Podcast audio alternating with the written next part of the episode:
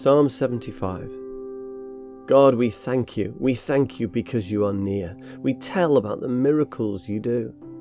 You say, I set the time for trial and I will judge fairly. The earth with all its people may shake, but I am the one who holds it steady. I say to those who are proud, don't brag, and to the wicked, don't show your power. Don't try to use your power against heaven. Don't be stubborn.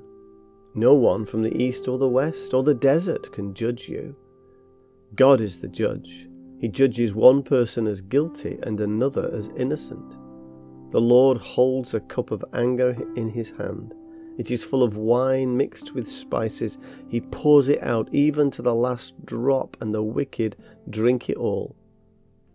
I will tell about this forever. I will sing praise to the God of Jacob.